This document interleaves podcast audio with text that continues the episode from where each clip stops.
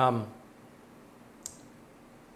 this summer, we had a um, uh, discussion group on Wednesday nights, right? We met in our apartment, and we went, uh-oh. Not, I don't know what's going on. Let me grab this one. Um, we had a discussion group in our apartment, and we were basically discussing deconstructing your faith. That's a big, it's a hot topic these days. Um, basically, the book was talking about how um, people who at one time claimed to be Christians, right, um, are walking away from their faith.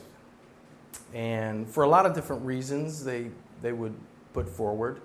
Um, our culture is changing a lot. There's a lot of um, there's a lot of uh, debate. There's a lot of pressures. Um, politics has gotten more and more contentious, um, and other issues have arisen. And for some one reason or another, people are saying, you know what? I, I don't think that I believe that anymore. I don't think that I'm a Christian. I don't think I want to hold on to those beliefs anymore. And so we had the opportunity to talk through that and discuss what are these issues. In the different chapters of the books, the book talked about everything from gender to social justice to sexuality to politics to the internet, all those things. And interestingly enough, although chapter after chapter we read about uh, people claiming that they didn't want anything to do with Christianity because of these issues, or even maybe the way the church has made certain stances or said certain things. But the one overriding issue all the way through that book and even to the very end that we kept kept coming back to was it really didn't have anything to do with Jesus. And it's all about Jesus, right? These other issues have effect, but we as the church should be pointing people to Jesus, right? Not to our own opinions, not to our own uh, issues, but to Christ. I have conversations with all the people, uh, all the time with people uh, who have all kinds of opinions about Christians and Christianity. But they really don't know very much about Jesus. And so the best way, I believe, that we can not just prevent this, but really what we should be about as the church and as Christians, and that is putting the spotlight where it belongs, and that is on Jesus. Hebrews twelve two tells us, let us fix our eyes on Jesus, the author and perfecter of our faith. It's all about him. So, this morning, that's exactly what I want to do. In John chapter eight, we're going to begin in verse one, and we're going to read verse one through eleven and talk about that a little bit as we focus on Jesus this morning. Begins in verse one, says, but Jesus went to the Mount of Olives. Early in the morning, he came to the temple. All the people came to him, and he sat down and taught them.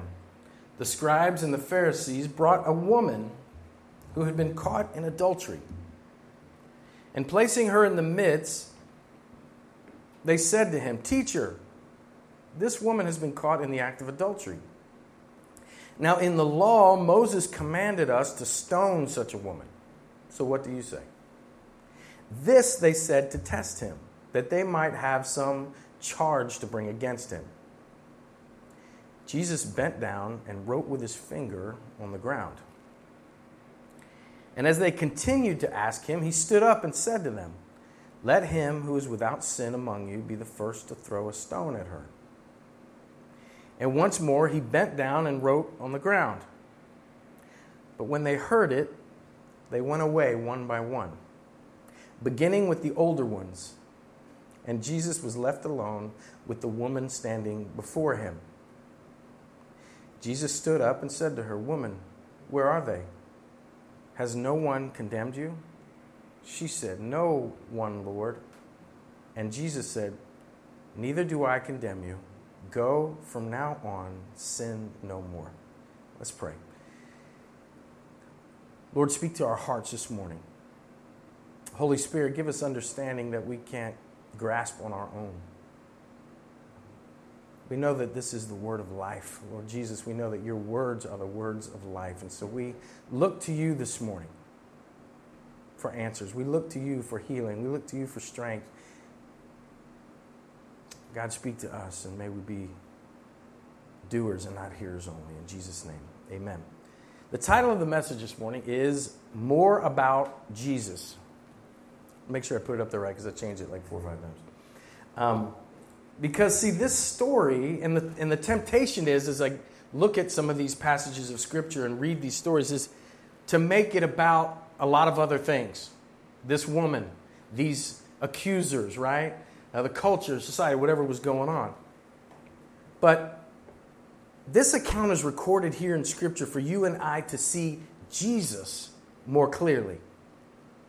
And so for the next few moments, as we focus on Jesus, my prayer is that we will all learn something about Jesus, and in turn, we will learn from Christ. And the first thing is this that we see here. Jesus is humble.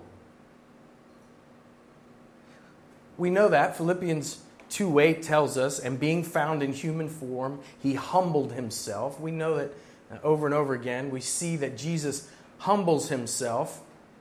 And we see that humility here in this encounter with these men and with this woman.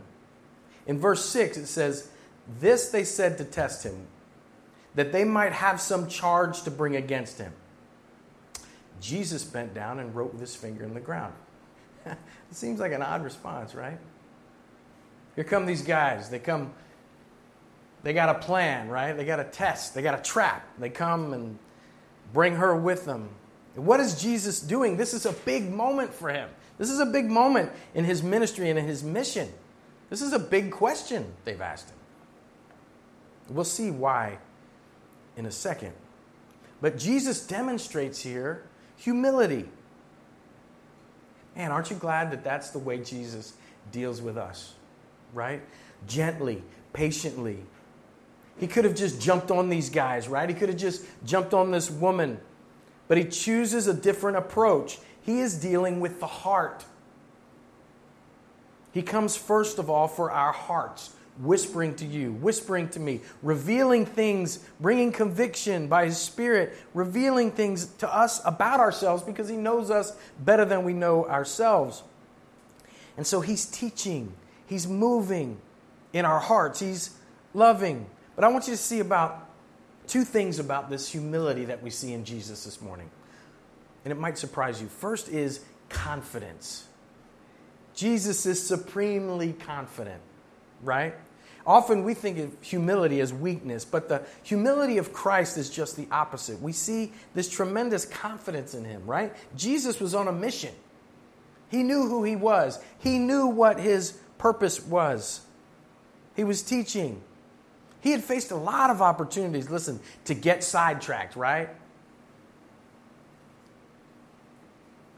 His disciples wanted him to put up a fight with Rome, to go stand on the steps of City Hall and give a speech, right, at different times. Peter wanted him to fight. But Jesus was confident in who he was and his relationship to the Father and his mission, and that's what he was on, and this didn't change any of that. So he was confident. These men came with a trap, right? And these Pharisees, these religious leaders, over and over again came to Jesus trying to trap him, trying to test him. They wanted mainly to publicly shame him and trap him in front of the people, right? None of them had the guts to come to him, except Nicodemus, come to him and challenge him privately, right? They were, they were working the crowd. See, the Pharisees hated all this talk about love and compassion and loving your enemy and eating with sinful people and going to the wrong places where people didn't believe and didn't, weren't the right religion, weren't, weren't the right race. They hated that. They wanted to, to trap him. And it was actually a pretty good plan. They came to him with a legitimate portion of the Mosaic Law. And they were going to force him to either say, um, they were going to force him to either say, "Oh, that doesn't matter," That's not really what the law meant. And therefore betray the law of Moses, which he knew would really get him in trouble with all the people, right? And they would say, so this is a godly man? This is who you say is your Messiah? But remember, Jesus didn't come to abolish the law. He came to fulfill the law. Or, that was one choice, or they were going to force his hand and make him betray his message of love, right? And understanding and compassion. Yes, come to me, all who are heavy laden and weary, and I will condemn you to death. Right? They were trying to get him in a trap. So this is a big moment. But Jesus' response says he bent down and wrote with his finger on the ground. What was he doing? Now, there's been debate over this. We don't know. Scripture doesn't tell us what he wrote in the ground. But some, some believe he could have been writing the name of these accusers, each one, showing them that he knew them. But I believe we really miss the point if we focus too long on that. The point is he was deliberate. He was not rattled. He had an answer. He knew what they were thinking before they said a word. But he had this calm confidence. I remember when I was a teenager and going into college, I had a muscle car. It was a Mustang. It was awesome. It was fast. And I would race it every now and then. I don't condone that. Don't condone that. Um, but one of the best feelings was when I would drive up to a red light and sit there, oh, and that thing was idling. And somebody would pull up next to me like in a Grand National or an IROC Z or whatever they were back in the day. Um, and they would be like, woo, woo, woo. They wanted a race, you know. But I knew I was the best. I knew my car was the fastest. So I would just look at them and they'd be, woo, woo, woo, and they'd take off. And I'd just like, woo. I didn't have to race. I was confident. I knew what I had. See, confidence is what Jesus was exuding here. He didn't lose his cool. And they keep asking him. He reaches, he bends down and starts to write. They keep asking him, so he speaks, right? He says, let him who is without sin among you be the first to throw a stone at her. And once more he bent down and wrote on the ground. And again, some people say now he's he maybe he's writing out the sins of these accusers. But either way, Jesus' response was not, when he said that, his response was not saying, hey guys, lighten up. Everybody has sin. You have sin. You've messed up. She's messed up. It's no big deal. He's not saying righteousness and the law doesn't matter. Actually, he's quoting the law back to them. Jesus is actually saying, listen, if you're going to fulfill the law, you have to do it to the T, right? You have to do it correctly.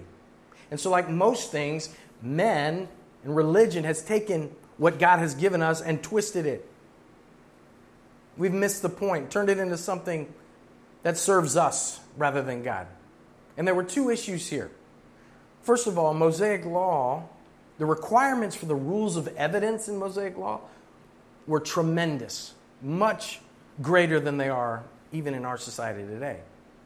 To accuse someone of adultery, for instance, you must have seen the act take place. You must have actually seen it. Not like, you know, you bring up witnesses or you look at evidence. No, you have to have seen it with your own eyes. And so that means, of course, if they saw this act take place, there would have been two people on the chop- chopping block, right? She wasn't committing adultery by herself. The man and woman are to be prosecuted together. But here they just had this woman. So Jesus challenges them. Either they didn't see the actual act or they're guilty of partiality, which is also betraying the law, which is also very common at this time because of the inequality between men and women and all the cultural issues that we have today that we've always had, that we will always have until Jesus is king over all of our lives. But Jesus turns this around on them. And also, he's letting them know that, yes, he knows the law, and he knows whether or not they're handling it correctly. The law states in Deuteronomy thirteen that if you're going to be a witness, you're also part of the prosecution.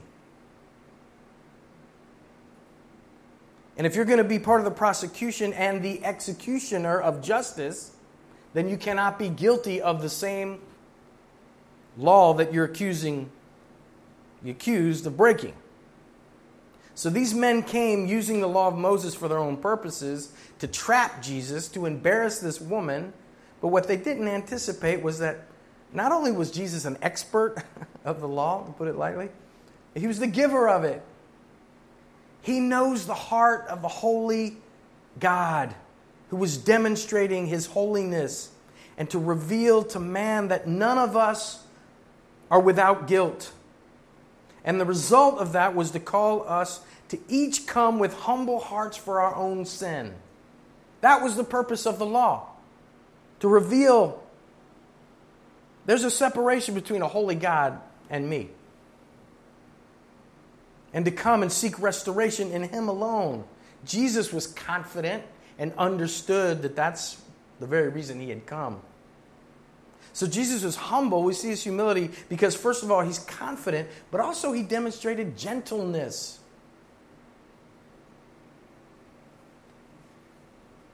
The combination of confidence and gentleness. Jesus could have crushed these men, right?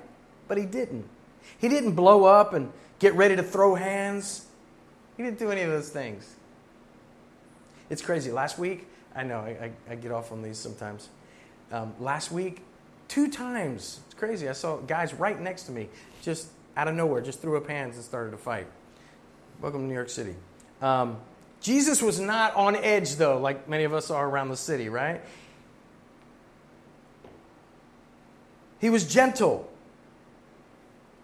And this was a critical moment, like I said, for him. And yet he was gentle. He was unshaken. He was not concerned about defending himself. He was primarily concerned that they would know the truth, that he is the Savior of all mankind, for this woman, for them, for you, and for me.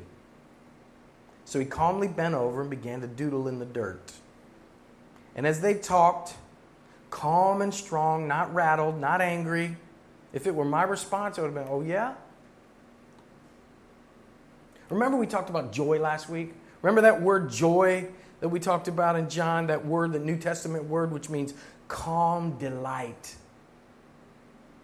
Joy comes from that confidence that we have, not in ourselves, but in Christ.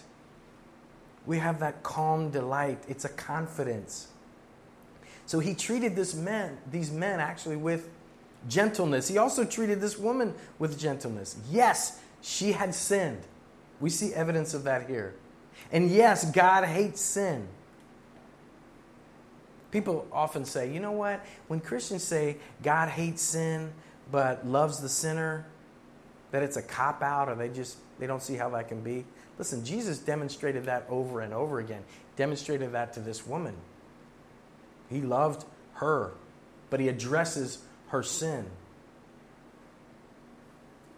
He treated this woman the opposite of how the Pharisees treated her, right?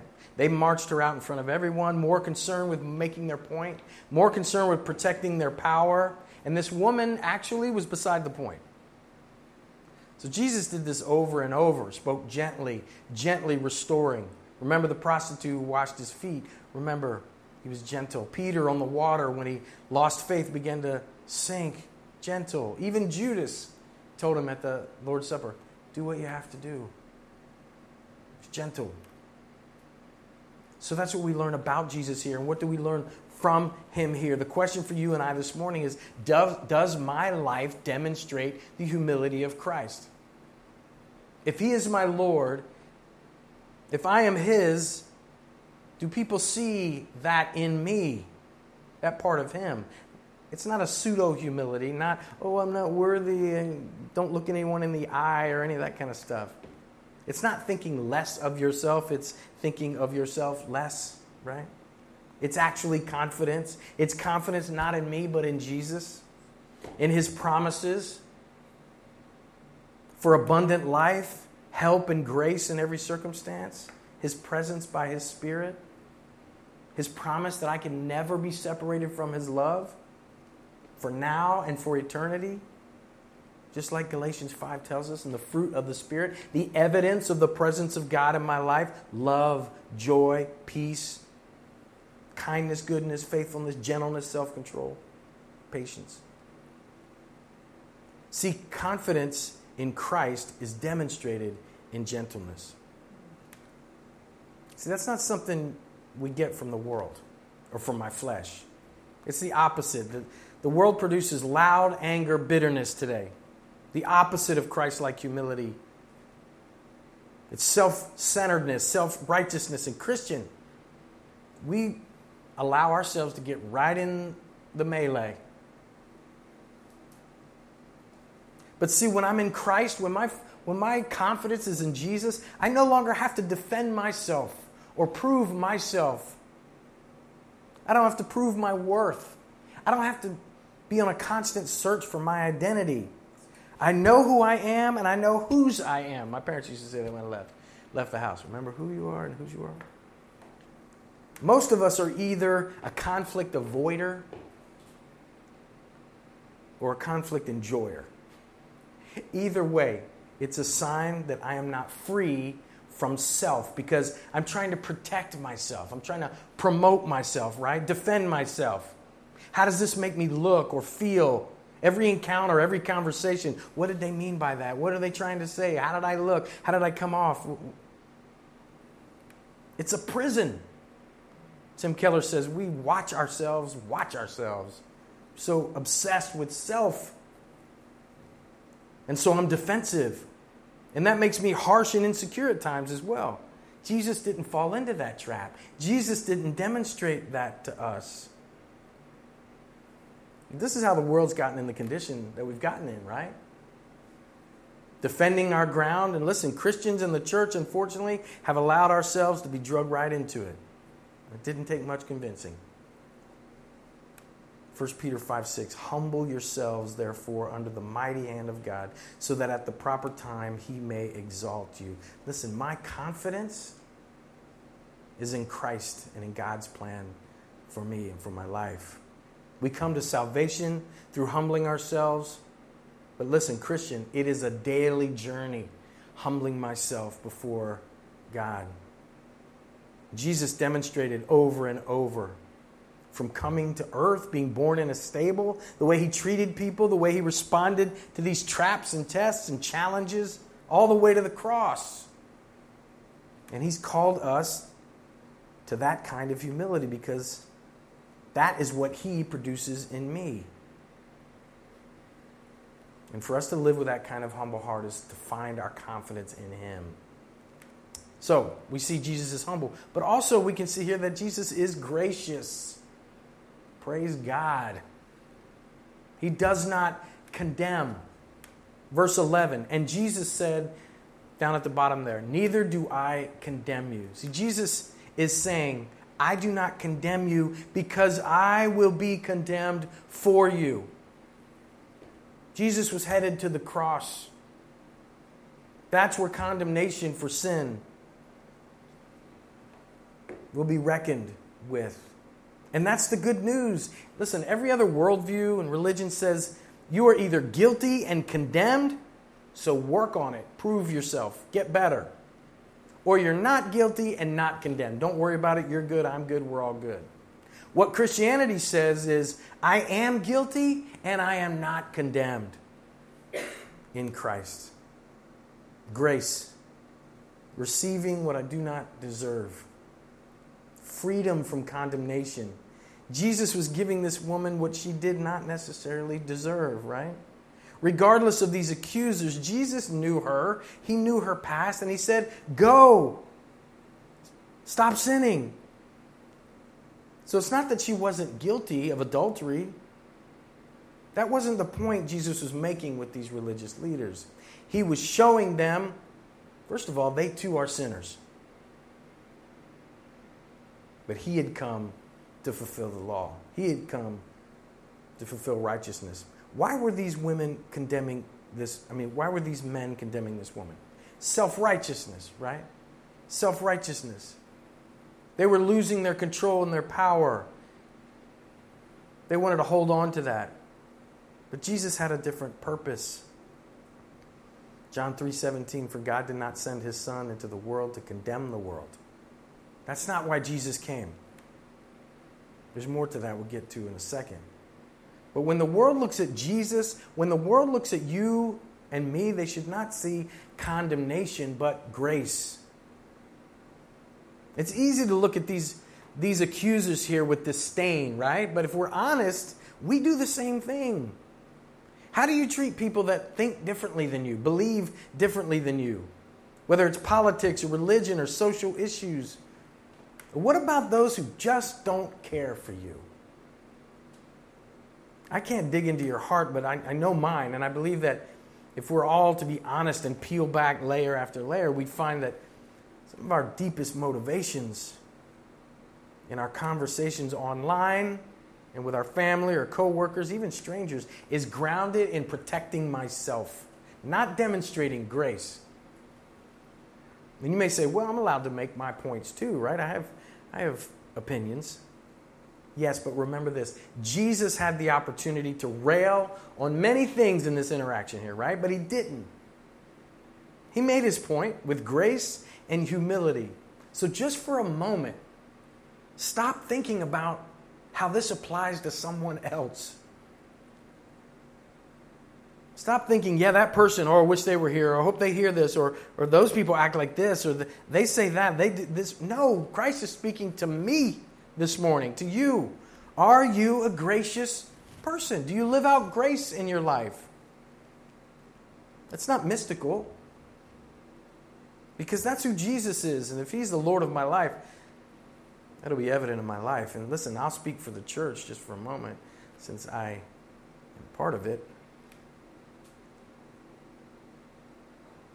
Much like these men, we've allowed ourselves to lose the gospel on a hill of so many other issues.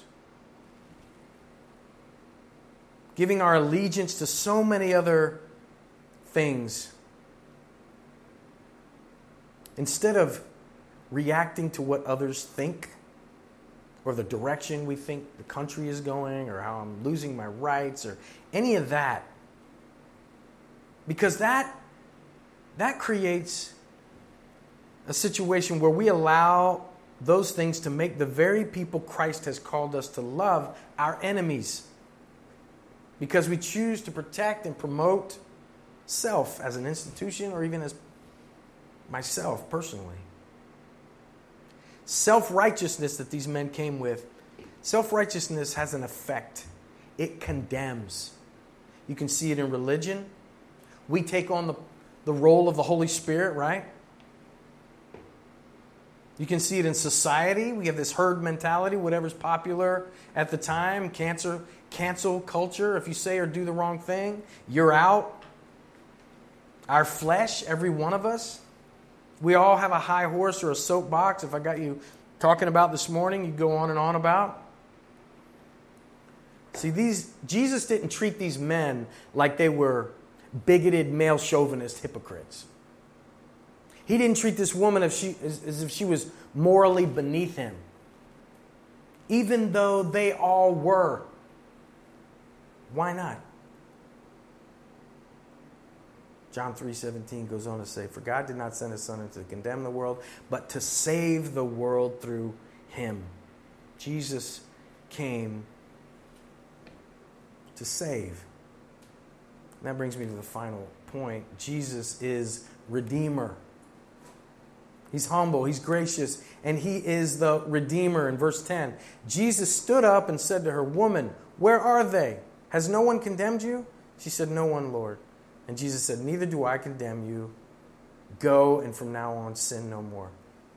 In these last words to the woman, Jesus does, does two things. He frees her from condemnation, right? And he calls her to put her faith in him. Galatians three thirteen says, "Christ redeemed us from the curse of the law, having become a curse for us." Remember I said before that uh, what Jesus did for her is what he has done for all of us. He does not condemn her, but he has he is headed to be condemned for her and for you and for me. Redeemer, defined one who rescues, delivers, or saves. This is why Jesus came. Listen, despite popular belief, Jesus did not come primarily to be a social worker.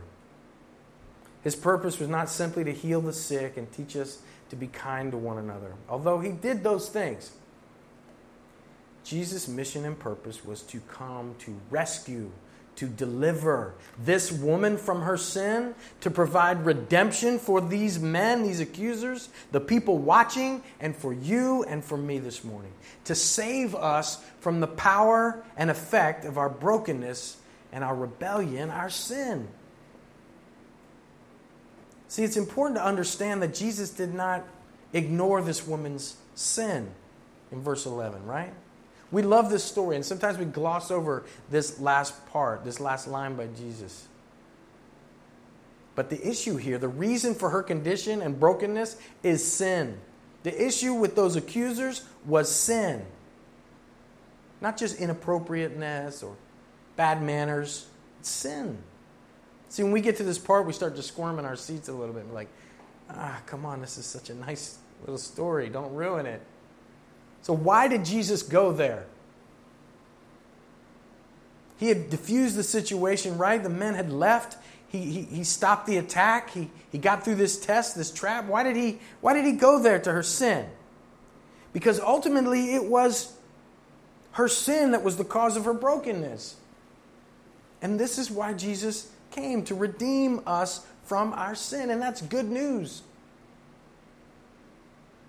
Why did Jesus come to deal with our sin? First of all, sin destroys.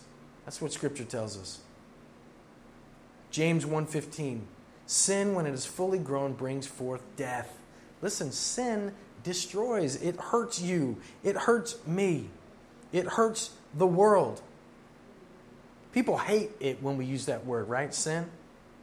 But when we understand it as hatred, bigotry, injustice, murder, then okay, I can accept that. What's the difference? The difference is we want to define it. We want to be in control of it. So when you say sin, that's God's definition. I want to be able to just like, let's just figure this out on our own. And that's why we're in the condition we're in. Is when we make the rules, we slowly adjust them to fit ourselves, right? But sin, as God determines it, destroys. We can ignore it if we want. We can call it something else if we want, try to redefine it.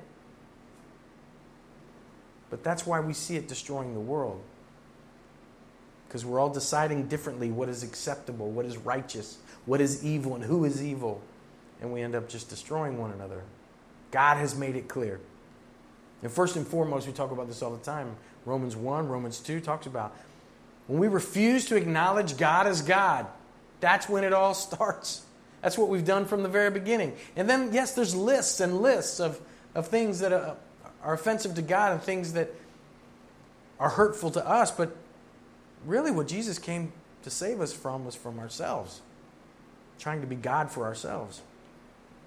Jesus wouldn't have done this woman any favors not to address her sin. She would have found herself in the same situation eventually, because sin destroys. It's just like the law of gravity. But secondly, it breaks our relationship with God. It offends God. Isaiah fifty-nine two says, "But your iniquities have made a separation between you and your God." It breaks our relationship with a holy God. That's why Jesus came. That's why Jesus died and rose. Because God knew that left in our condition, broken, fallen, sinful, it would be impossible to walk with and have a relationship with a holy, righteous God. And so in his love for you and me, for this woman, for these men, he demonstrated that love. He came. Jesus came, fulfilling the justice requirement for sin.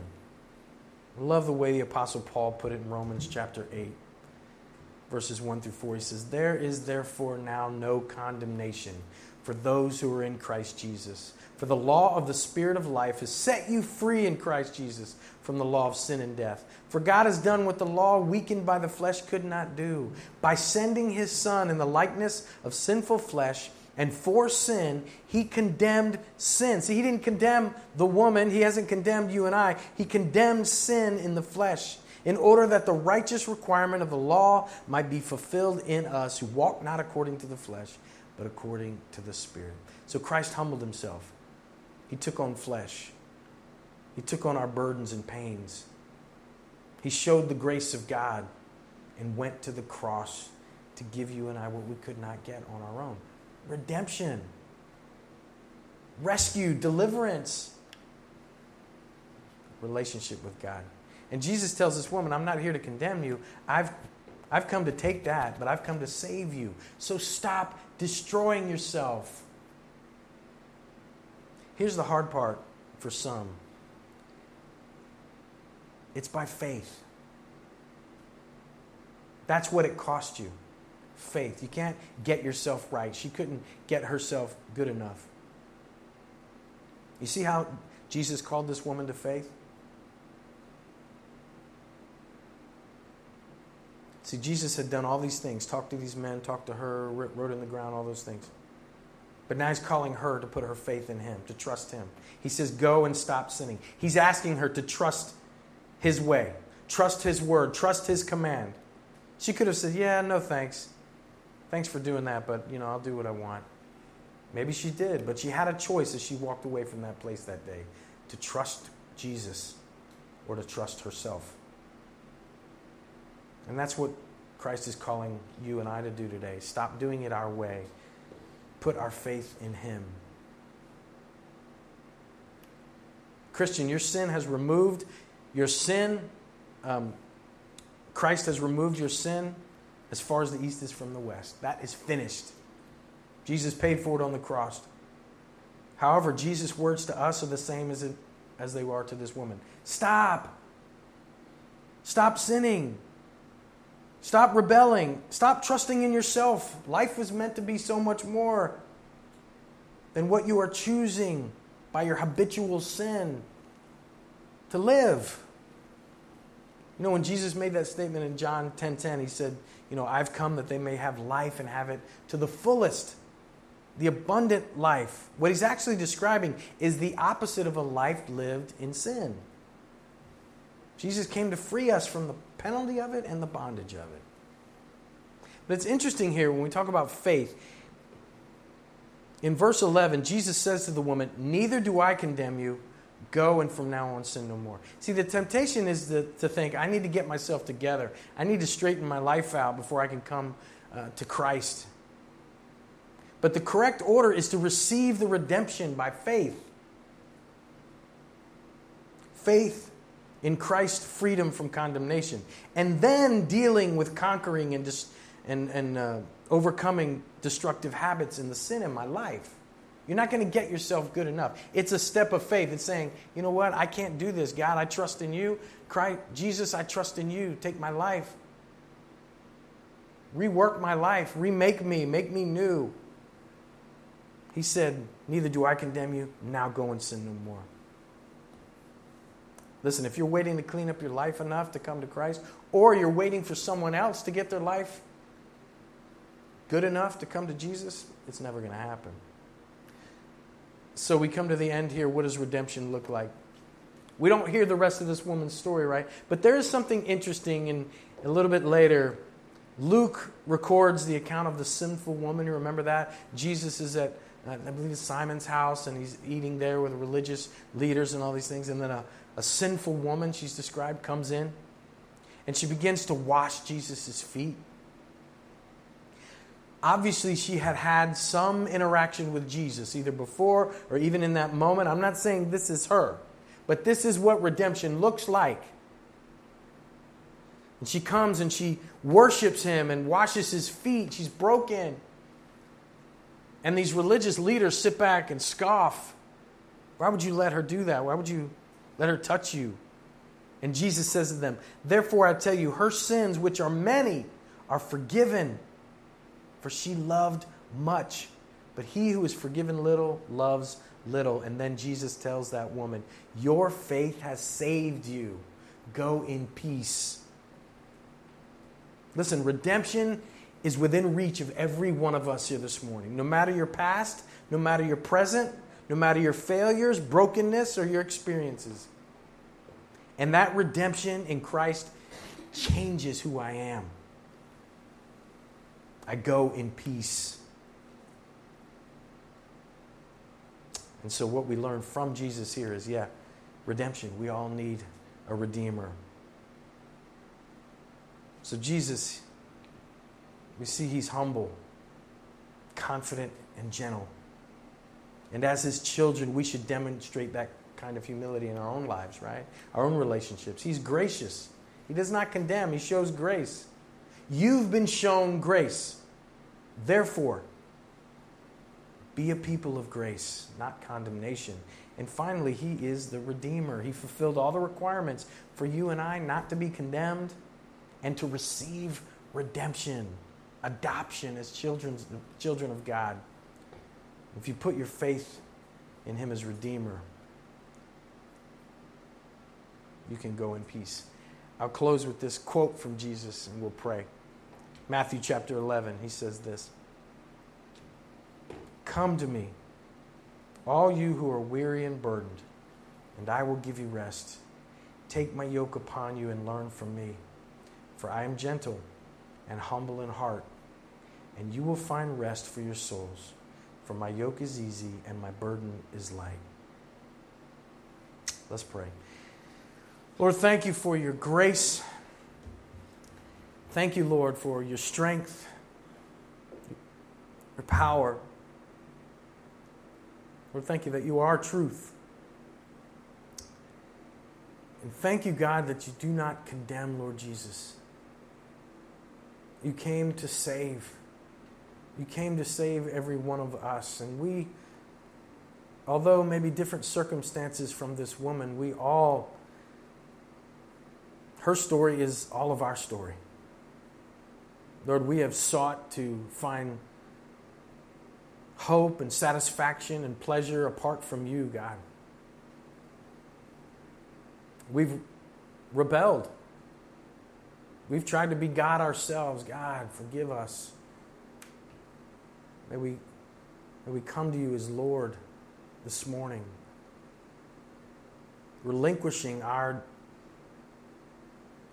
white-knuckled death grip on our lives. Release them to you because you care for us. You're gentle. You're gracious. You love us and call us to yourself for redemption. Thank you that you came as Redeemer. Thank you that you change us.